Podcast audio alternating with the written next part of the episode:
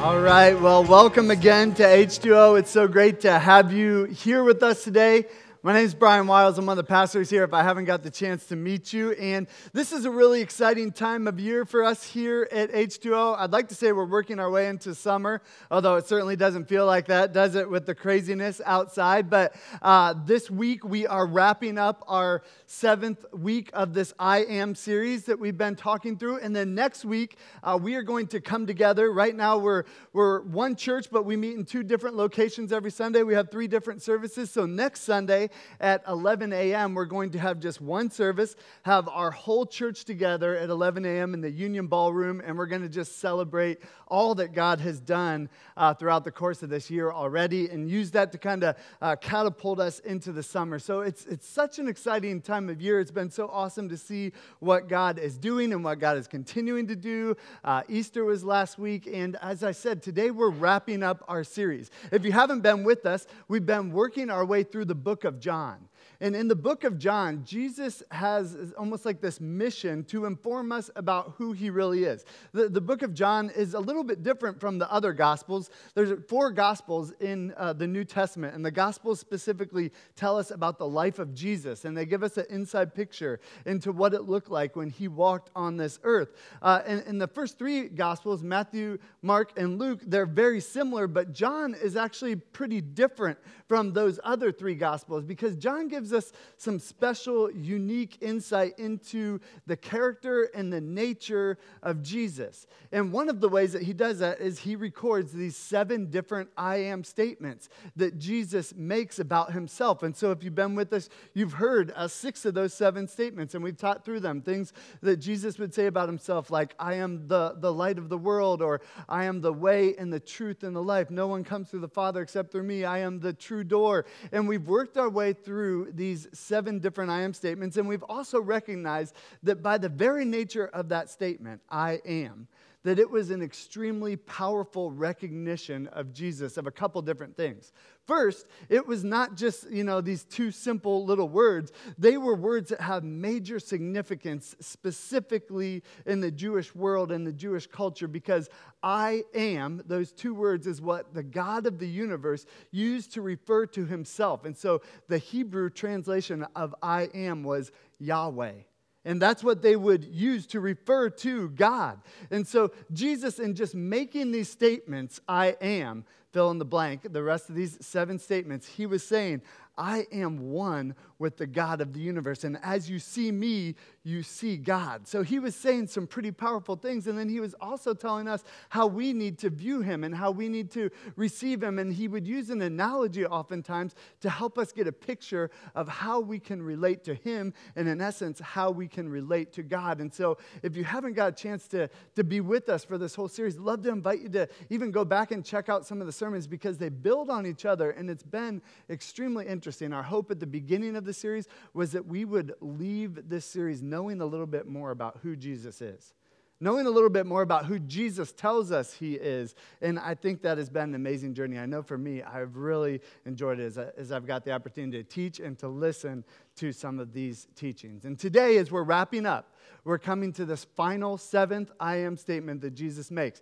And the statement that Jesus says in, in this chapter, John 15, that we're going to look at today, is that he is the true vine. Jesus says, I am the true vine. And Jesus is going to go into this discourse where he's going to tell us about what it means for us to be connected to the vine. And he's going to tell us about what it means for us to actually produce results as we're connected to the vine. And I think that it's a pretty fitting message that we're coming to today as we're working our way through this series and wrapping it up because we live in a culture and in a world that's pretty obsessed with production, don't we?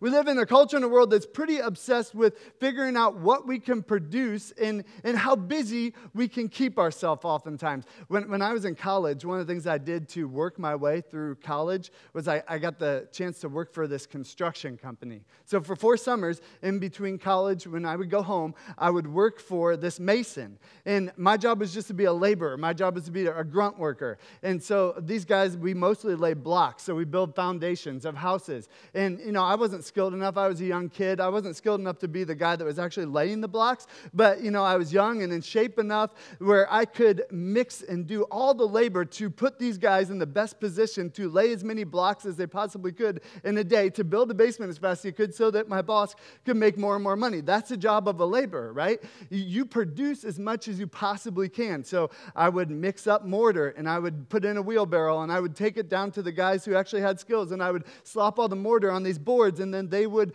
lay these blocks. And over and over again, I'd be lifting heavy blocks. I would be doing as much physical labor as you could imagine pretty much in a day. It was a hard job, but it was a fulfilling job. It was a lot of fun.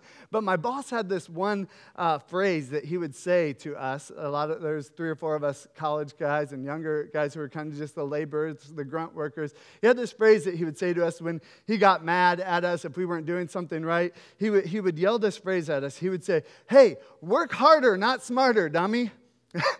Work harder, not smarter, dummy. And uh, it, it, was kind of funny because he meant a lot of different things by that phrase. Sometimes he meant like you're being lazy, so you need to work harder. Like don't sit there and drink coffee, go make some more mortar, you know, lift some more bricks. Work harder, not smarter, dummy. Or sometimes he would mean like you're actually working too hard. You're doing something wrong, and so you're going through way too much work to just do a simple task. So then he would say, Work harder, not smarter. And it would kind of be like this sarcastic thing, like, actually, you should be working smarter, not harder right now. Either way, he would use this phrase interchangeably, and we knew we were doing something wrong whenever he would say that phrase to us. And it's funny, even now on staff, I, I say that to our staff sometimes, just totally joking, of course. You know, if, if we're doing something or having a meeting or maybe something hasn't gone right, I mean, guys, you know, we just need to work harder, not smarter. You know, come on, dummies, let's go. And, uh, and, and we'll all joke about that. But I think it's, it's kind of a, a, a picture of the world that we find ourselves in, isn't it? Production is something that is extremely important. And, and if we're all just honest with ourselves, you know, we oftentimes get value of, about, out of how much we can produce in life. We oftentimes get value out of how busy we are, don't we? I was doing this little survey even just over the last couple weeks because I, I knew that I'd be doing this teaching. And so I was just trying to pay attention to people's answers. So I, I would go around and ask a bunch of people uh, this question Hey, how, how's it been? Or what have you been up to lately? Or how are things going? And within the first couple sentences, almost 100% of the time, this phrase would come up Oh, things are going really well, but man, I'm so busy you know? Uh, things are going great, but wow, I, am just so busy. And, and we use that word busy to describe our lives, whether we really are or not, oftentimes because we think the busier we are, that means the more we're producing, that means the more valuable we are. And it's interesting as we come to this passage today because Jesus is going to kind of change our mindset a little bit with that. That's our big idea that, that I want to share with you today. The big idea is this that lasting production can only come from being connected to Jesus. Like producing something that will actually last only comes when we are connected to the vine that Jesus refers to himself as. And so let's open up our Bibles and let's jump into John chapter 15 together today. We're going to work our way through the first 17 verses in John chapter 15. We're going to stop a couple different times and we are going to pull out some points here. Starting in John chapter 15, verse 1, Jesus says this He says, I am, there's that seventh I am statement, I am the true vine, and my Father is the gardener. He cuts off every branch in me that bears no fruit. And while every branch that does bear fruit, he prunes so that it will be even more fruitful, productive. It, you are already clean because of the word I have spoken to you.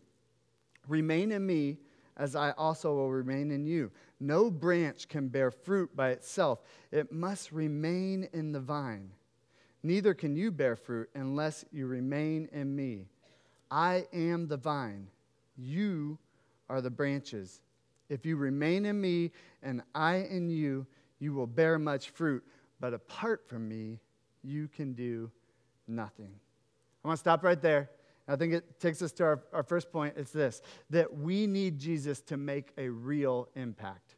We need Jesus to make a real, lasting impact in this world. You see, all of us are craving significance and purpose. All of us, we're craving to do something valuable with our lives. And so we oftentimes grasp at filling our lives with as much stuff or as much busyness as we can to try to make ourselves feel like we're making an impact. But what Jesus says here is listen, busyness doesn't cut it.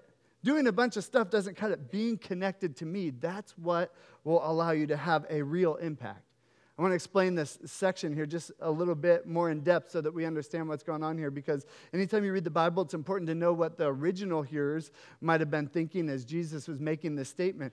That, that analogy of a vine, specifically of a grapevine, would have been very familiar to Jesus' disciples as they were sitting in this upper room. This is still this upper room goodbye discourse that we started a couple weeks ago, where Jesus is going to be going to the cross very soon.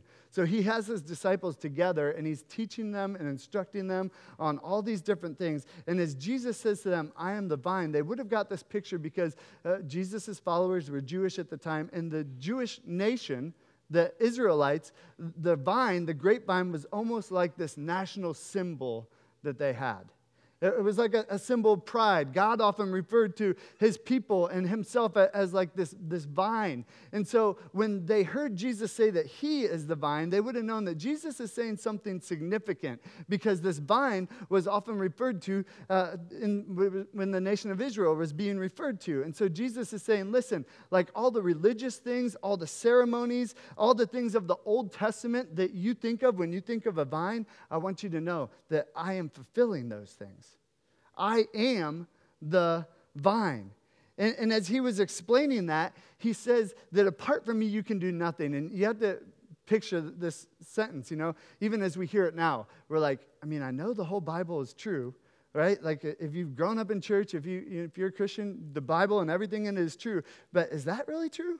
Like, can you literally do nothing apart from Jesus? Like, I know a lot of people who don't know God at all, and it looks like they're doing something. You know, it looks like some of them actually look like they're doing a lot of things. Some of them actually look like they're doing some pretty amazing things. So, what can it mean that Jesus says, apart from me, you can do nothing? Well, here again, Jesus is referring to the fact that you can do nothing that will last.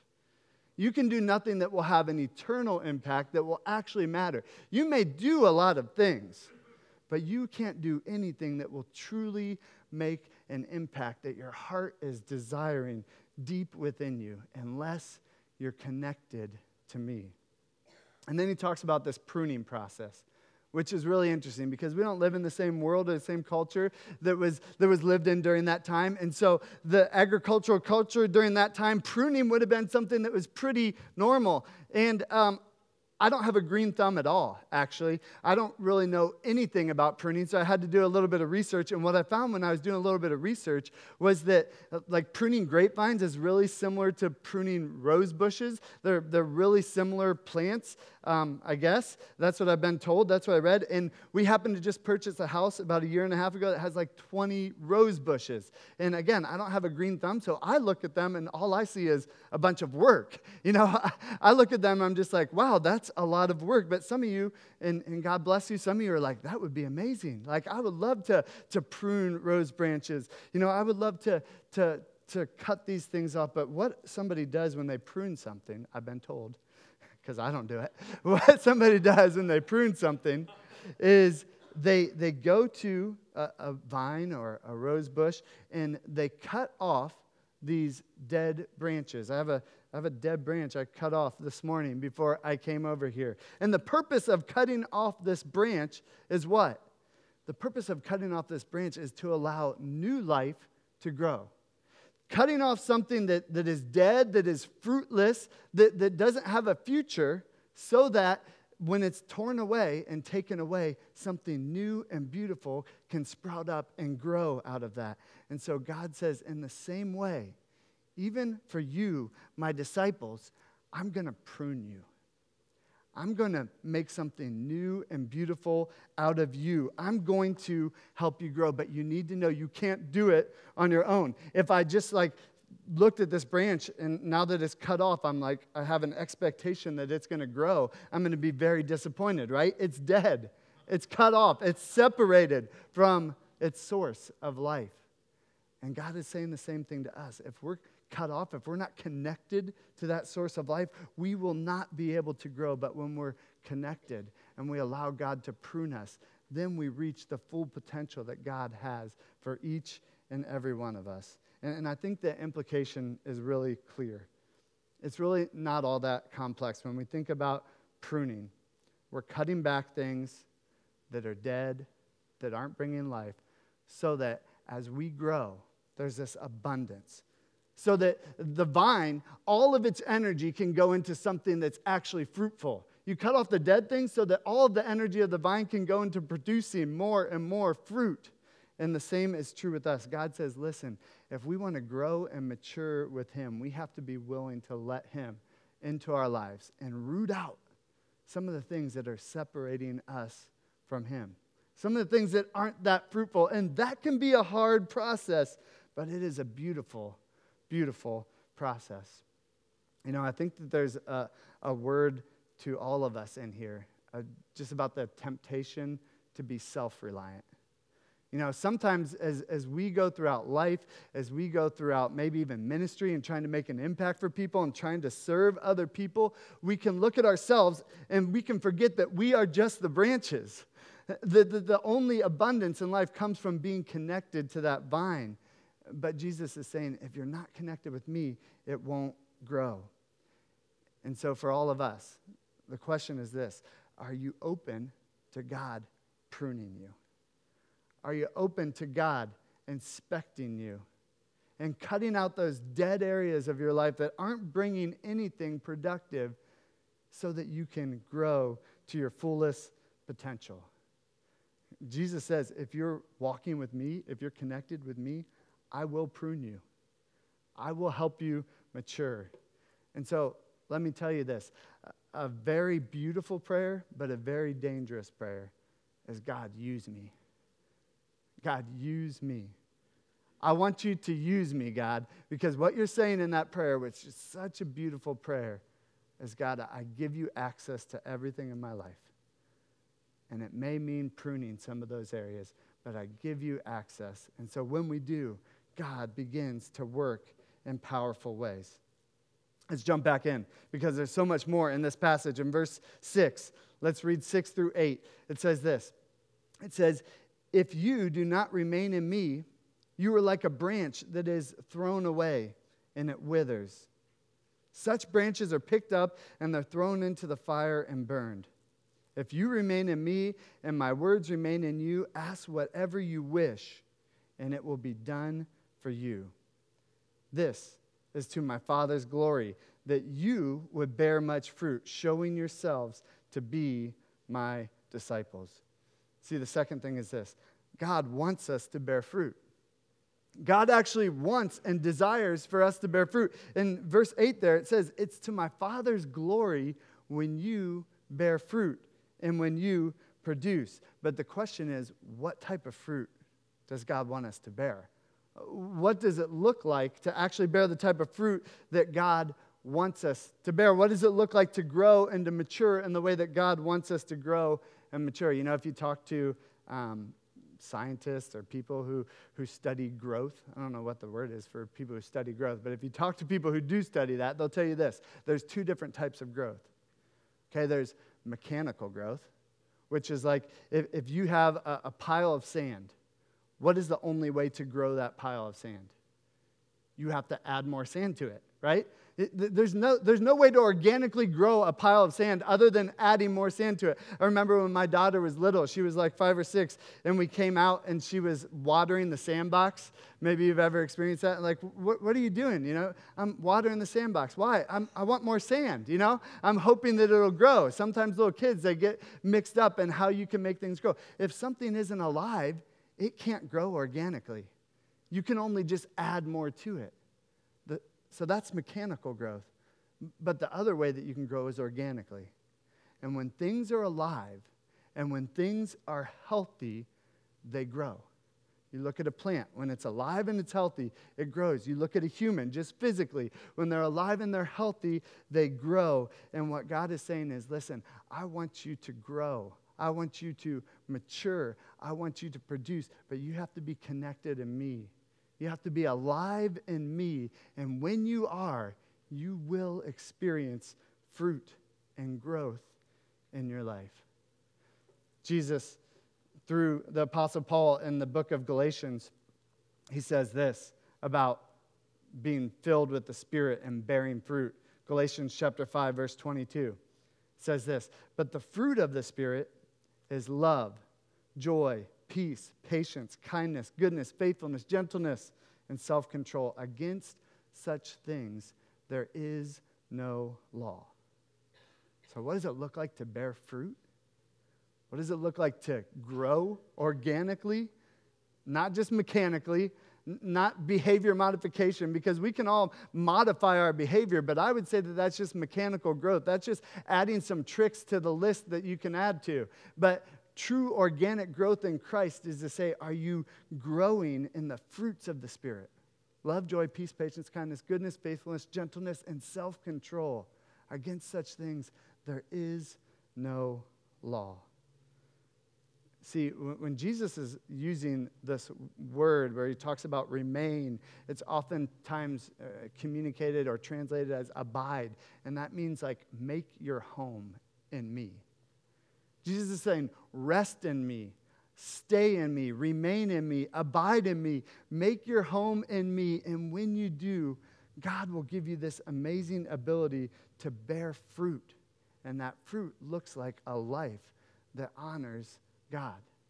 Not a modified behavior, but a life and a heart that wants to please God because there's been real change. And we set our idols aside and we set the things aside in our life that we're tending to in our own brokenness and sin, and we start to embrace those things that God says are full of the fruit of the Spirit. There's also a hard part in this section, and I think wouldn't be fair to not address it because Jesus says, if you don't remain in me, if you don't abide in me, if you don't make your home in me, you're like branches that are thrown away and they wither. And such branches are picked up and they're thrown into the fire. And that can be a, a harsh sentence to think that this God of love of the universe that, that made us, that created us, that wants to be in a relationship with us can say that, that there are some people that aren't actually connected to Him. And when we're not connected to Him, it leads to eternal destruction. That can be a place of hurt and pain and brokenness. And what I think Jesus is saying here, remember the context. They're sitting in the upper room. There's 12 disciples around Jesus at that point and he knows what's about to come. And so, as he's sitting there talking to these 12 disciples, he knows that one of them had been doing this thing that was completely wicked behind his back. Judas was about to betray Jesus. Now, you look at the outside of Judas's life, and it would have looked very similar to the rest of those 11 disciples. He had modified his behavior pretty good. He was going through the motions pretty well. But Jesus says, listen, not everybody who just says that they're a Christian, not everybody who just says that they're following me, actually is abiding in me. There's a difference between giving lip service to me versus actually resting and remaining in me. He says there's consequences when you don't. And so, as he's looking at his disciples, he's reminding them when you truly rest in me, there's safety and there's peace and there's joy. And when you don't, there's destruction, which can lead to everlasting pain. It's a, a heavy point, but it's a real point that Jesus is addressing to his disciples. And I think it would be wise for us all to take note. Just because we sit in church our whole lives, just because we, we go through certain motions our whole doesn't mean that we're actually making God our home, doesn't mean that we're actually connected to the vine. See, being connected to Him means giving our whole lives, our whole hearts to Him, repenting from our sins, turning to Him, and saying, I will trust you and remain in you and run to you for that fruit that can overflow out of me. Final section. Jump back in. Verse 9. As the Father has loved me, so have I loved you. Now remain in my love. If you keep my commands, you will remain in my love, just as I have kept my Father's commands and remained in his love. I have told you this so that my joy may be in you and that your joy may be complete. My command, it's this love one another as I have loved you. Greater love has no one than this to lay down his life for one's friend. You are my friends if you do what I command. I no longer call you servants because a servant does not know his master's business. Instead, I've called you friends. For everything that I've learned from my Father, I've made known to you. You did not choose me, but I chose you and appointed you so that you might go and bear fruit, fruit that will last. And so that whatever you ask in my name, it will be given to you. And then Jesus says this This is my command love each other.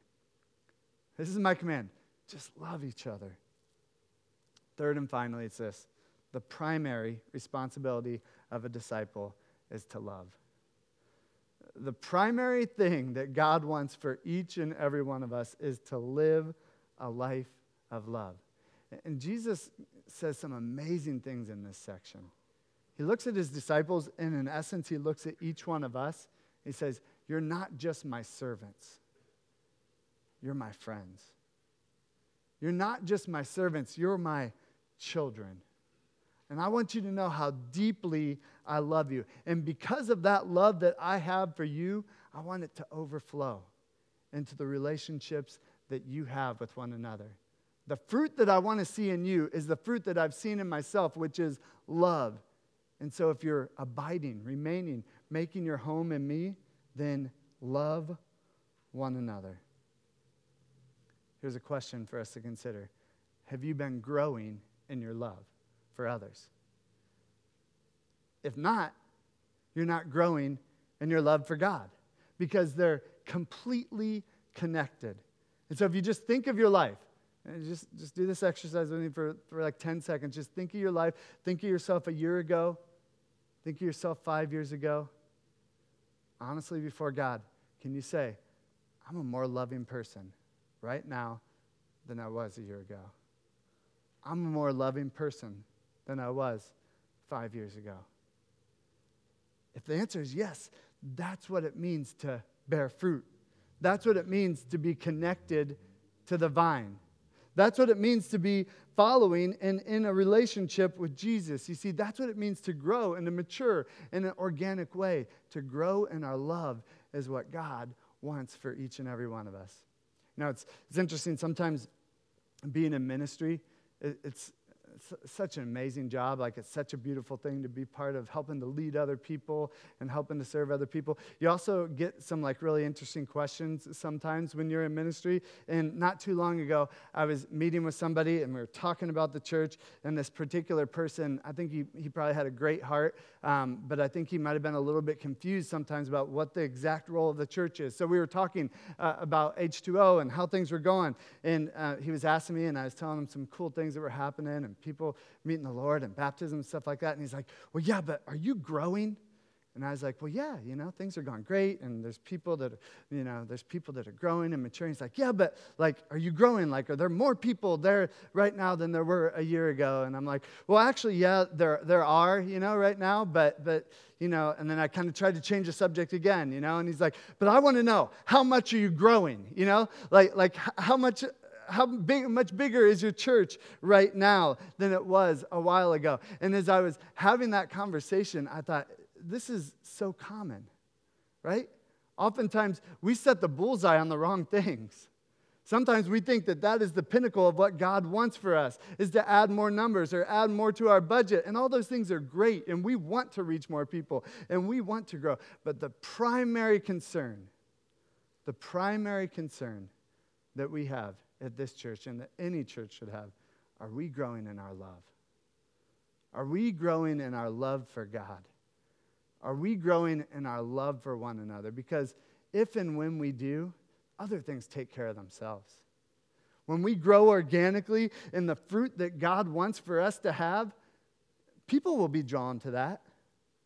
And, and everything else will take care of itself. But if we don't put the bullseye on what Jesus tells us to put the bullseye on, which is re- abiding and remaining and making our home in Him, then it's so easy to drift to other things and make goals that aren't in line with God's goals for us at all. Jesus says, remain, abide in me. That's the fruit that I want to see a life of dependence. And when you do, you'll know by the love that they have for me and for one another. And so that's our hope and our prayer. That's my hope and my prayer for myself. That's our hope and our prayer for our church, is that we would never lose focus of that, that we would always be connected to the vine. And as we grow, and as we mature, and as we reach more people, we remain in Him so that we can continue to make an impact on the things that actually matter, on the things that will outlast us and that will still be around for eternity. Because that's what our hearts are longing for. And that's a privilege that God gives us and invites us to be a part of. So let's pray. Let's worship God and, let's thank Him for the fact that He prunes us, that He allows us to be connected to Him, and that we get to bear fruit in Him. God, we thank